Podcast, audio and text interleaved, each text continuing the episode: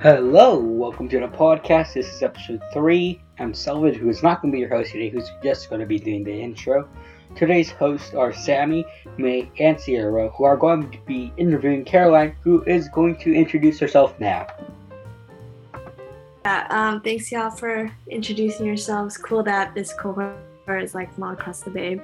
Um, my name is Carolyn. My pronouns are she, her. Um, I'm a lead youth organizer at the Chinese Progressive Association. Um, I started at CPA around 2017, so my four years is coming up. Um, yeah, that's pretty much it. I'm originally from Orange County and I live in Oakland, and then I went to Berkeley for college. Yep.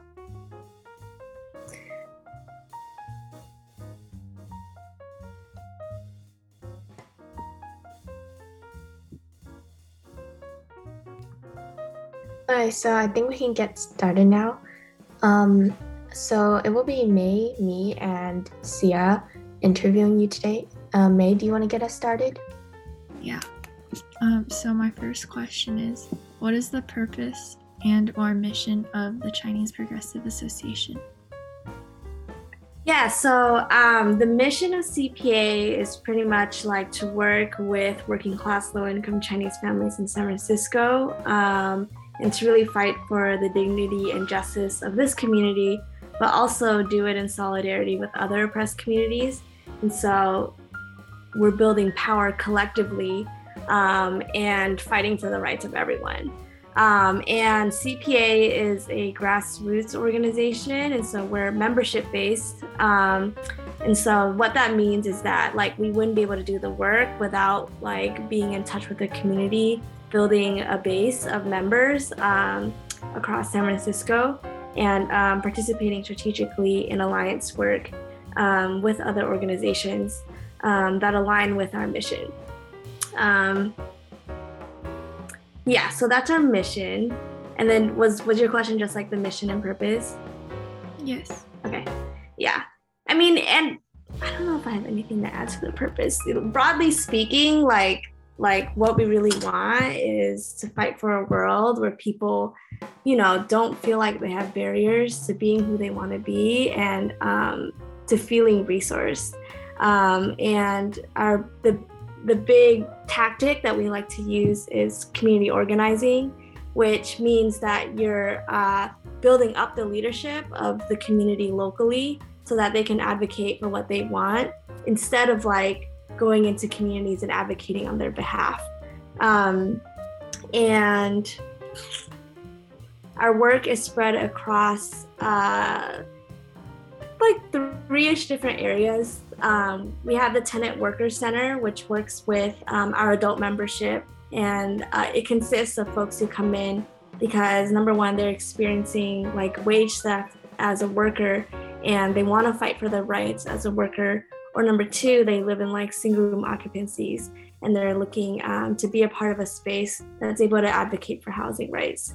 Um, and then our other part of our work is with the youth. And so we also work with high schoolers um, through a program called Youth Mojo.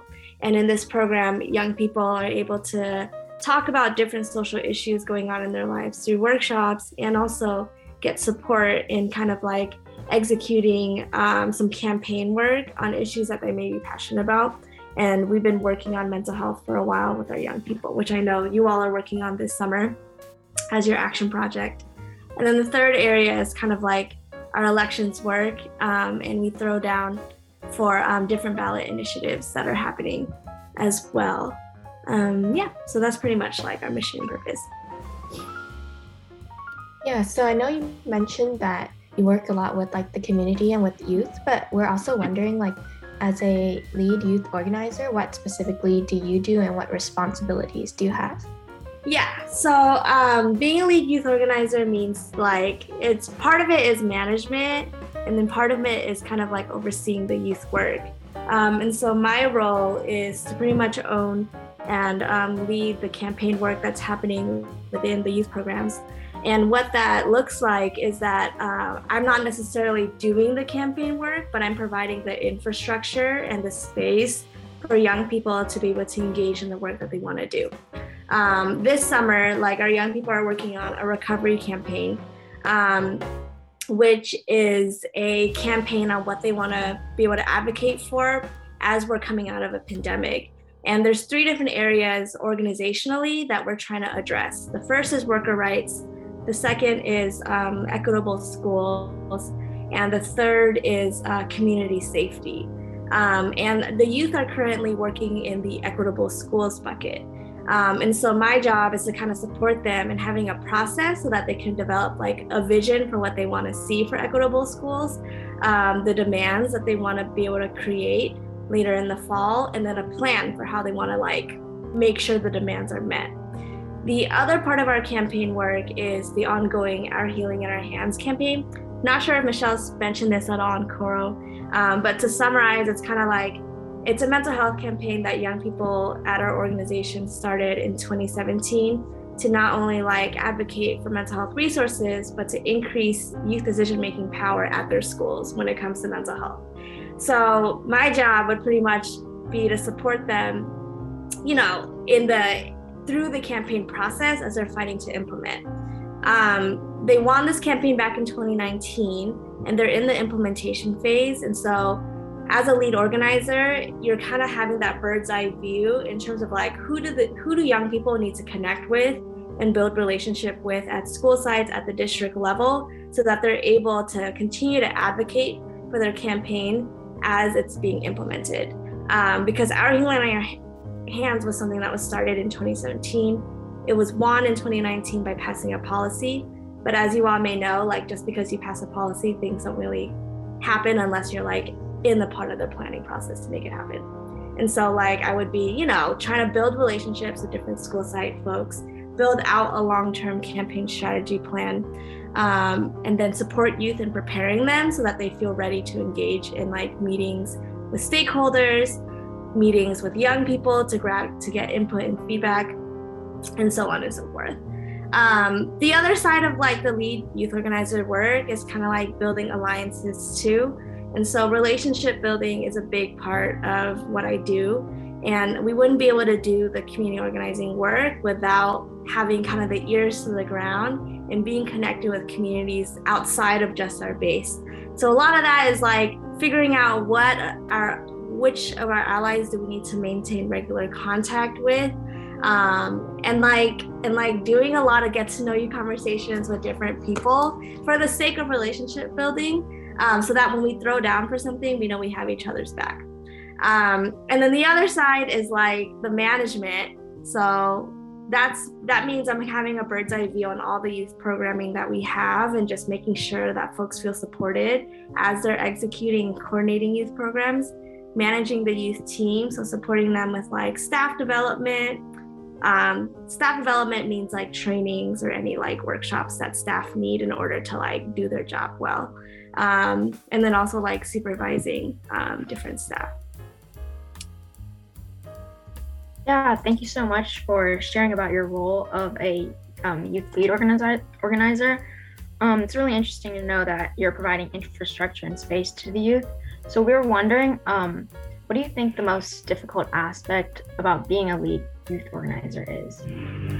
Yeah, I think it's I think it's actually balancing the um, the bird's eye view work to like the ears on the ground connections to the community work. Because i think through the management through the alliance building like uh, it does suck up a lot of your time. And through strategy conversations that also sucks up a lot of your time. And it's and you have to be intentional about making sure that whatever decisions you make as a lead is connected to what community the community actually wants. And so that would also mean that I have to like be able to have regular contact with the young people that we work with and have a regular dialogue with our membership. So I understand where their members are at as I'm like going off and doing the alliance building work, for example. And so, you know, there are moments where I have to rely on like other staff and my team to get a better understanding of where young people are at. Um, and there are moments where like it can feel disconnected, especially on Zoom. Like, you know, I'm like, wait, who is this young person again? Because I'm not like coordinating the regular youth program, you know, like, and then like thinking about like, okay, like who do I need to make sure I, you know, get to know a lot better because I haven't been able to talk to, you know. Um, and so I think that's the biggest challenge. The other thing too is I think like management is hard. and a lot of it is like troubleshooting conflict and like and um being clear on like what you have what you are responsible for and what you're not responsible for. Because when you're managing people it's like they're every person is going through their own challenges. And you know sometimes i feel responsible for like intervening in all the challenges because i'm like if they you know like if they fail if they make a mistake it's like my fault you know and making sure that i personally like create boundaries around that so i'm not feeling like you know i'm spending all of my energy on everyone's issues. Um yeah i think probably like on that note I, in general for organizers like work life balance is really important and setting boundaries and taking care of your wellness is really important. What's really nice about young people doing a mental health campaign is that it's taught our youth team a lot about what it means to take care of our own wellness and mental health. And like I think ever since we started our healing in our hands, we've done so much more trainings on like how to care for ourselves, how to set boundaries, how to make sure we're taking the time off that we need to rest. Um, and how do we make sure that we're having like the honest, difficult conversations with young people so that we are both able to take care of each other um, through the work. Um, and so I think in general, like probably for any job, that might be a challenge and as an organizer who like works directly with community members it may feel even harder to like balance just because um just because the work gets so personal. So so yeah wellness management balancing the external work with the community work those are all um, challenges. Thank you for sharing. Uh, i really like your emphasis on relationships and communication um, but my next question is what resources do you think are needed to address youth mental health? Uh, there's a lot. I mean, I would go back to kind of the, the demands that the young people created when they were doing our healing in our hands because I think it's so relevant still. I mean, the first thing is that like, you know, there's so many interventions that you all want to make when it comes to mental health, and those interventions require funding.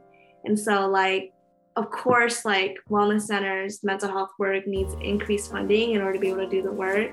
The second is that um, I'm, I'm continuing to hear stories about youth who see counselors who don't really understand like what they're navigating and especially as like young people of color don't really understand like what their experiences are and so how do we you know, number one, like hire staff and counselors who are people of color so that they understand what youth are navigating and also provide like training so that um, staff can better intervene when it comes to like what young people really need in times of like when they're experiencing mental health challenges. Um, yeah, yeah. And the third thing is, and this is all like, I'm just restating what like our membership has been fighting for their campaign. But the third thing is like definitely preventative care resources. And I'm not sure how that looks like yet personally, but it's like I know that a lot of people go to the wellness center. Like sometimes they go to hang out, but sometimes it's like they only see the wellness center when they're like referred to there because they're having like some sort of crisis. And it's like, how do we create, you know, bodies at schools, resources at schools so that like you're not just going to wellness centers because you're in crisis, but you're going to wellness centers because you want to, you know, like maintain your health, right? Like kind of like having a checkup at the doctor, like we should approach mental health the same way. Um, I think the most important one is like what our youth have been focusing on this past year, which is like youth governance and building youth power. Because, like, I think there's a lot of issues at schools because I don't think that, like, the people in power at schools really integrate youth voices the way they should be integrated. You all need to have power to actually make decisions and not just give feedback. And you all need to have enough power to determine exactly what resources you need so that you feel supported. And right now, I don't think there's a clear enough through line from from the student body to like school leadership in order to do that. And nor do I think that like you all have enough like voting power, decision making power to be able to determine that. And that's just me being real because like the school is good at giving surveys, but I don't think they're good at like being accountable to making sure that they like fulfill what was like asked for in the surveys. And so like if you if you know young people really want mental health resources that meet what their needs, the school needs to give you enough power to determine what that is. Um, yeah, I think those are the type of things that that are that our healing in our hands have been fighting for, and that I think are still super relevant now. Yeah, so I think you said that um, the school should be more accountable to like actually helping students. So is this kind of when you first realized that mental health was an issue that needed to be addressed?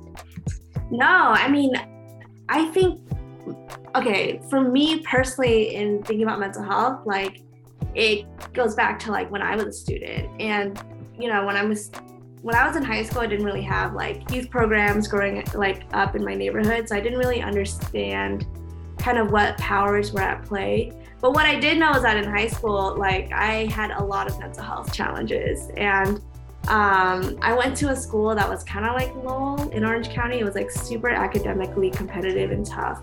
And like I just like didn't understand why I went to this school and like I was like anxious all the time, you know, and um, but didn't really have the words to understand what that meant.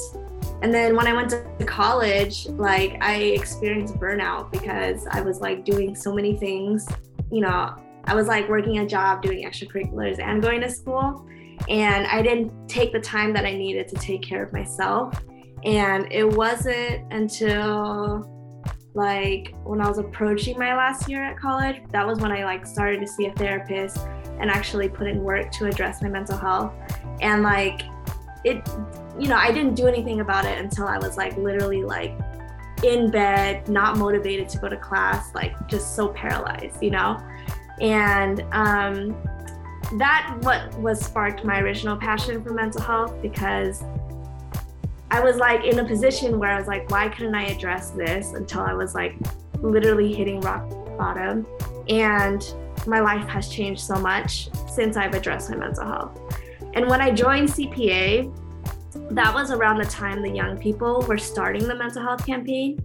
And so I thought it was like such a wonderful coincidence that I decided to join this org at a time where they were starting mental health work because mental health was an issue that I was so passionate about because like of my own experiences dealing with anxiety, dealing with depression and burnout in college and then like you know advocating for myself in order to get what I needed. Um yeah, and so that was what start, sparked my passion for mental health and wanting to address it for the young people, though, um, when they were coming up with this campaign in 2017, it w- they were thinking about it. It was like you know a few months after like Trump got elected, and what they started seeing was that like students of color in particular and LGBTQ plus students were experiencing like a lot of attacks, harassment, xenophobia, uh, you know, so on and so forth, and they saw that with their peers that their mental health was getting worse due to like the climate.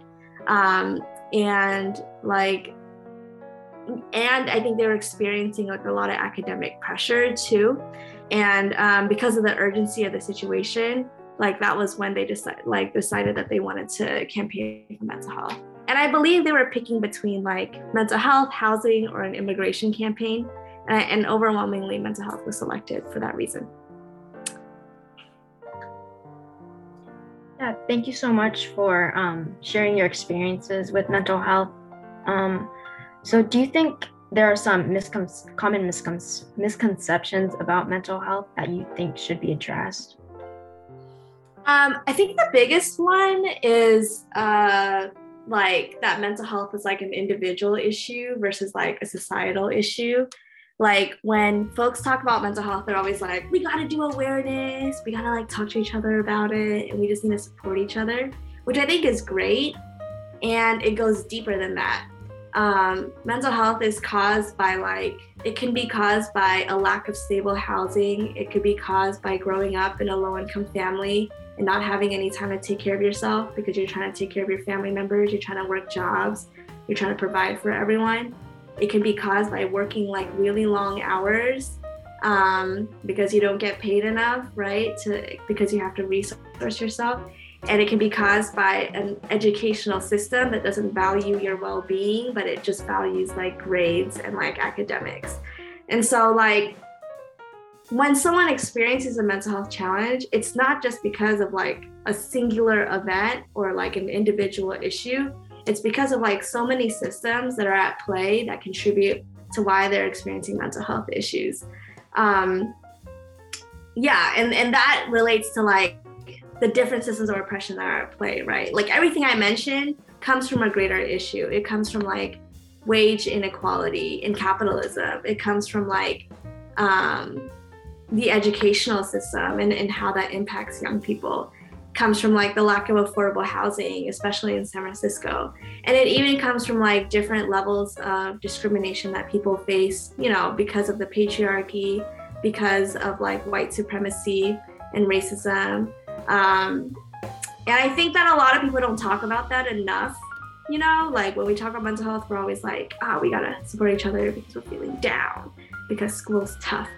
And I'm like, yes, all, yes to all of that, and there's more to it. And so we have to be able to dive deeper and realize that if we're gonna change how people experience mental health, we also have to change their ability to have access to affordable housing, to get a good paying job, to get to be able to get food on the table every day and to not experience discrimination and harassment.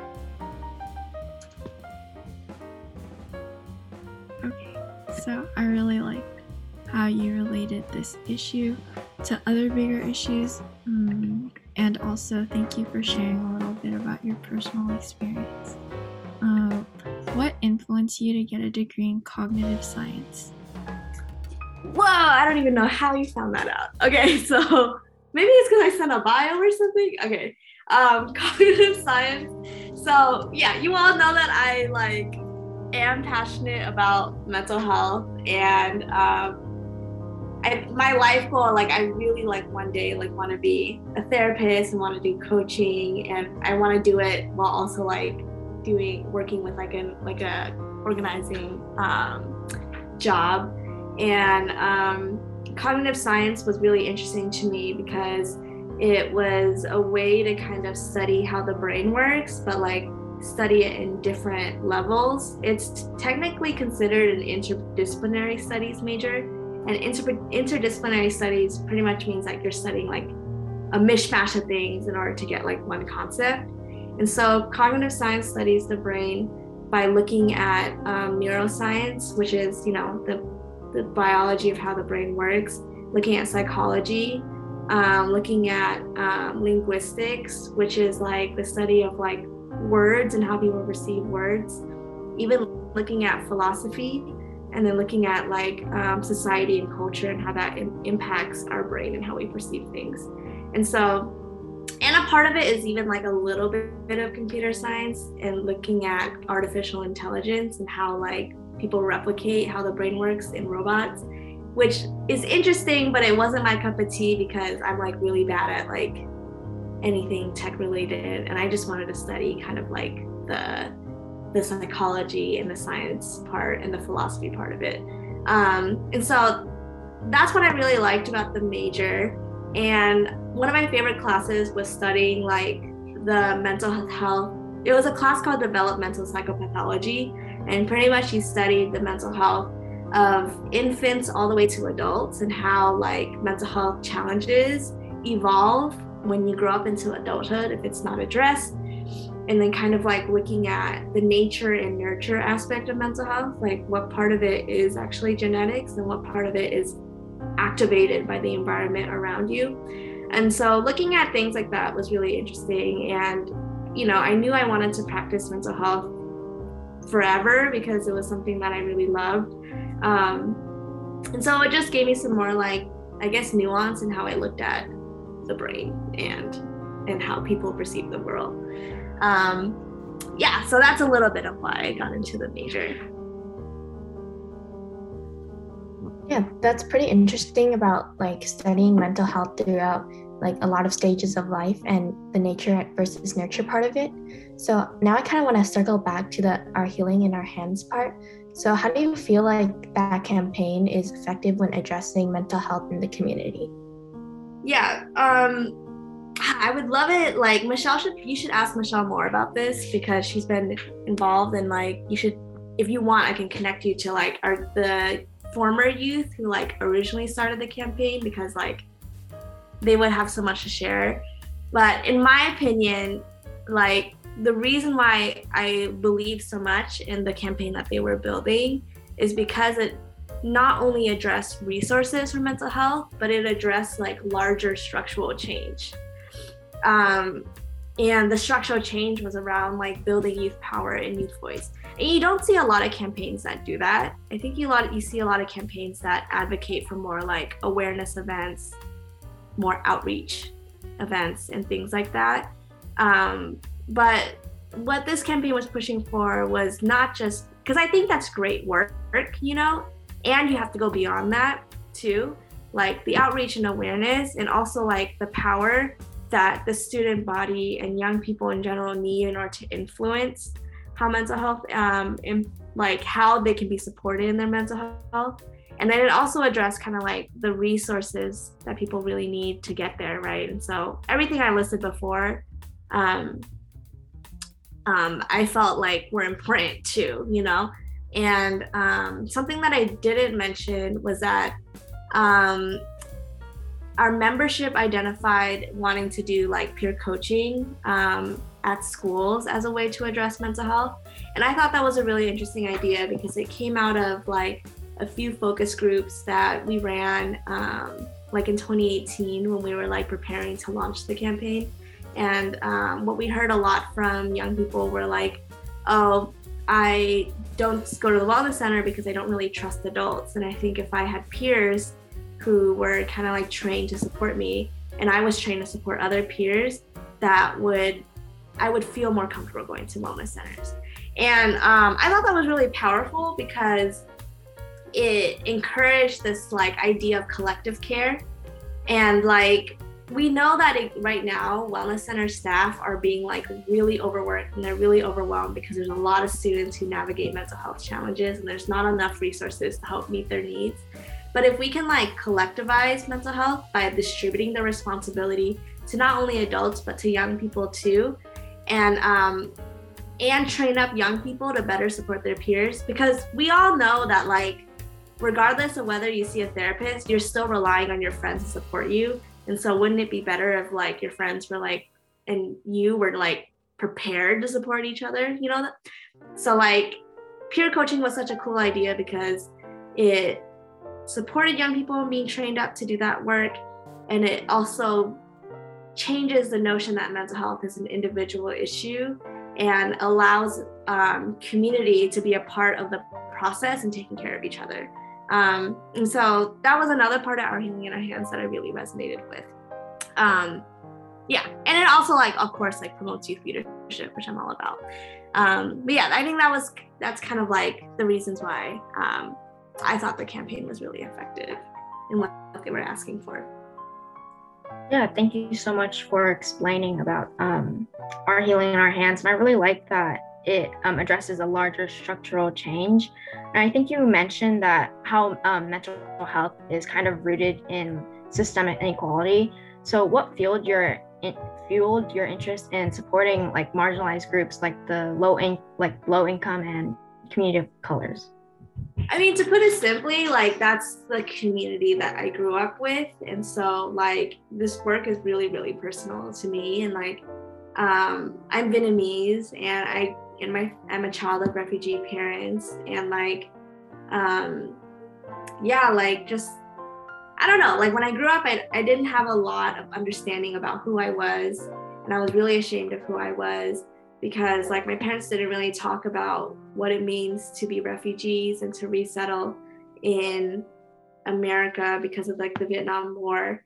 And like growing up working class like you know I felt like I had to grow up really fast like you know, I had two siblings and I was the middle child and uh, we relied on each other a lot and and it was like it wasn't you know i learned a lot and it was really challenging growing up knowing that you had to like take on a caretaker role and you had to also support your parents while like you know while i was only like in like elementary school middle school.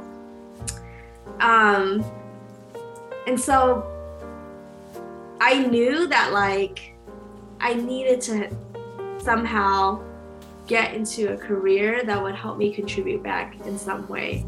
Because I don't think I would be where I am without the support of my family, but also like all the community members around me who fought for me and all the people who fought for the policy and the structural change that was needed in order for me to like be you know for example have access to free lunch you know like be able to like go to college and be able to help, you know, be able to get grants in order to pay for school, like all of those things. Like there was a lot of people who fought for me to be able to get to where I am.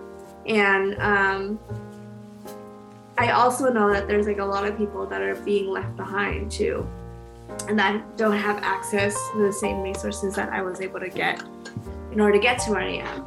And so, yeah, yeah. and so I'm like, how could you not want to get involved in work like this when you're when you grew you know when you're just like when i see it every day like the experience is so visceral like how many people are still struggling and how many of my own community members are still struggling like how do i not um, be involved in some way to like really fight for all of us and I know that like fighting for Mojo, fighting for the youth, and fighting for my community, it also means I'm fighting for myself. Because like I mentioned, like um, I learned a lot through the Our Healing in Our Hands campaign about taking care of myself, and I feel like over the last you know almost four years at CPA, I've just become such a different person.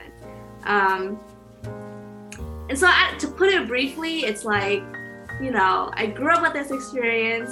I need to I need to make sure we all get the benefits that we need. And it's a personal thing for me and i'm not going to stop until like we all get what you know the resources that we're trying to fight for. Um, and that like if i fight for my community i fight for myself. Thank you for sharing. Um, how do you think your double minors have helped you in your job and what you fight for? Um, yeah, so okay, so I did the double minor in Asian American Studies and Disability Studies, and I wanted to do it because I needed more of like a societal, cultural angle to like the mental health work that I wanted to do. And Asian American Studies helped me, number one, like understand my story a lot better and also understand kind of like um, the different structural frameworks and institutional oppression that um, my community was facing um, and the different angles of how to like look at the challenges my community was experiencing and also the moments of like resilience and the moments of victory and accomplishments that my community experienced. And so it just kind of helped me understand myself better and also get the landscape a lot better because like you know even though i'm like asian like i only know my own story and so i, I felt like i needed to know more about it and then the, the disability studies was um, a way to look at how like disabled people have been impacted by society and it intersects with mental health because I think a lot of people experiencing mental health challenges do identify as disabled. And again, it's not just like an individual issue where you see a therapist and you're okay. It impacts like how you show up in society and how society treats you. And there's a lot of discrimination and prejudice with people who experience disabilities. Um, and so I wanted to also like have some space to process that more and to be able to study that more too.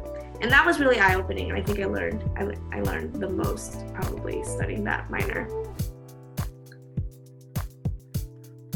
Yeah, thanks for telling us how you decided to choose like or why you decided to choose doing those two double minors. Um, now I think this is going to be our last question.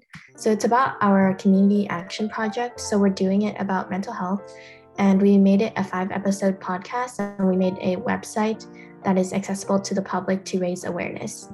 So right now it currently has the topics of misconceptions, personal experiences, resources for people with mental health issues, and then awareness around mental health. But is there anything else you think we should add? I think that's a great framework. And I would say, like, if you were to add anything, it would be around like the question I answered around those misconceptions of mental health, where it's like, like I think education is such a powerful tool, and a podcast is an accessible way to make sure that people around you are educated. And we're not going to be able to change um, anything unless we're able to change the hearts and minds of people. And a podcast, a lot of the time, changes hearts and minds. And yeah, like I think, you know, the subject areas sound good. And I'm like, if you are able to add anything that would like further support people and understanding how mental health is tied to like other systemic issues, um, that'd be awesome. But then again, it's like your podcast and it's your choice. And um, I know it's going to make a big impact. Yeah, so I think if no one else has any more questions, um, Andrea, you can you can um, close us out. Uh, okay, uh, so I think it's time to wrap up our interview. Uh, thank you so much for being here and telling us, giving us all this information. We really appreciate it, um, and it's really educational for us, and it's really useful for our project, um, and we really appreciate it. Um, uh, yeah, thank you so much again for being here. No problem. Thanks so much for inviting me. And um, yeah, I'm, I'm so excited to see your podcast project and make sure you share it with us. And we can put it on our social media too. So, really excited. Yeah, for sure. Cool. All right. Thanks, you all. Thank you. Bye. Thank you. Have a good day. Thank Let me know if you you. need anything else. You have my email. So, bye.